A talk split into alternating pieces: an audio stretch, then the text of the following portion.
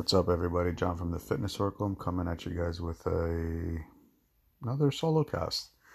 Today I missed the live. The call that I was on went on a little bit too long, and it was juicy content. But regardless of that, I do want to touch base with you guys and give you guys a how-to. How to when it comes to working out and creating balance. So there's many facets to this.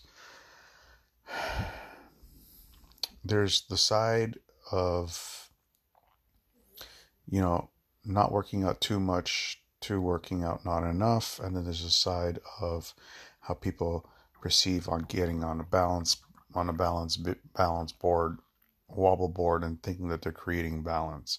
So I'm going to give one example for each on this podcast, and the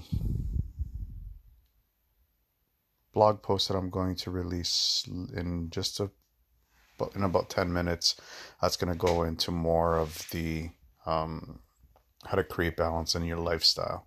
So how to create balance in your workouts, for example. So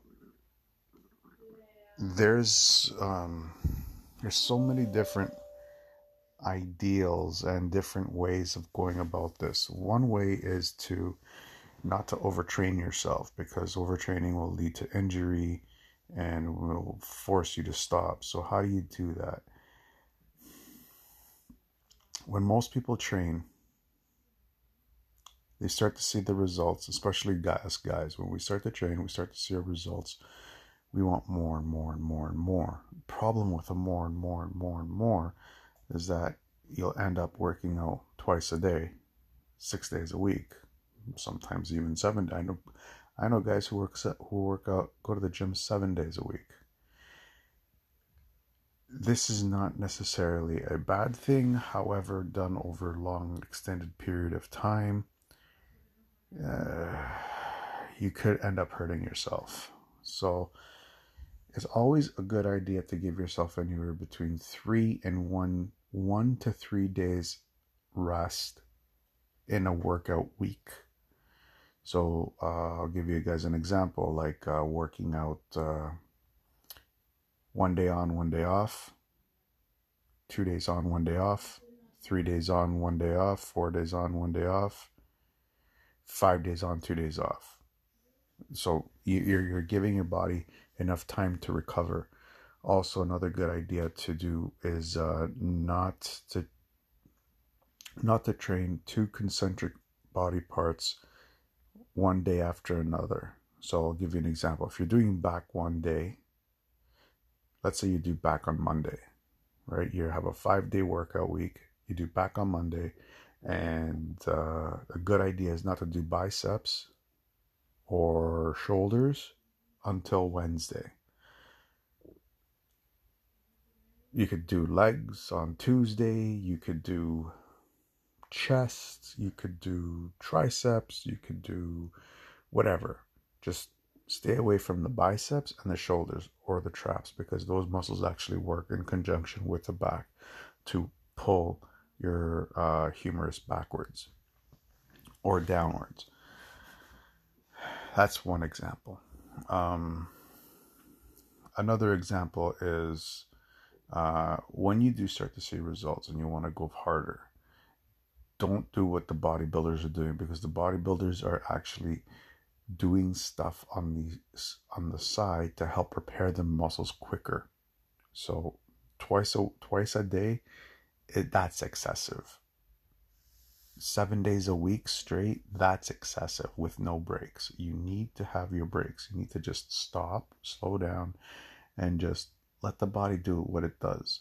Remember, when you hit the gym floor, you're not building anything. You're tearing things down. You're ripping things apart. So that's one. The other side of that coin that I wanted to talk about was creating balance and physical balance, like working on an exercise ball or a wobble board or using medicine balls.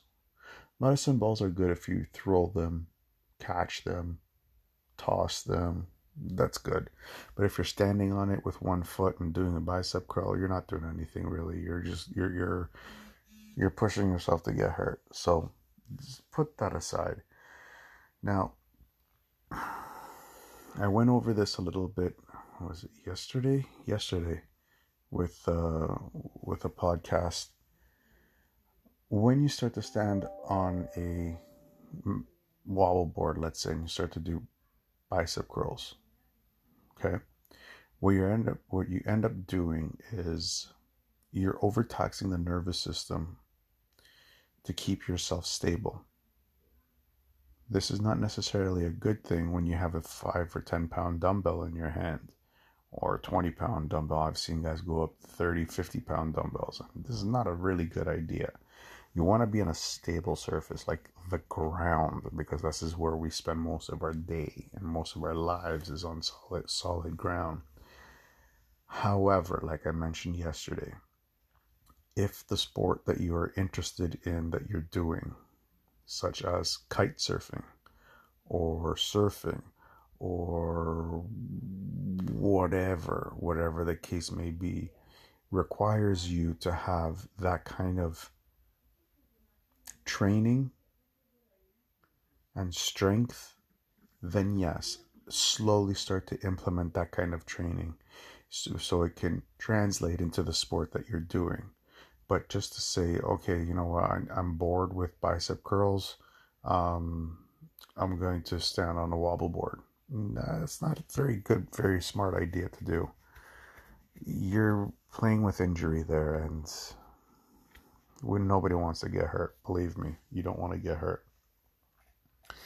So how would you go about doing something like that? How would you go about incorporating? Why would you use a wobble board if your sport doesn't require it?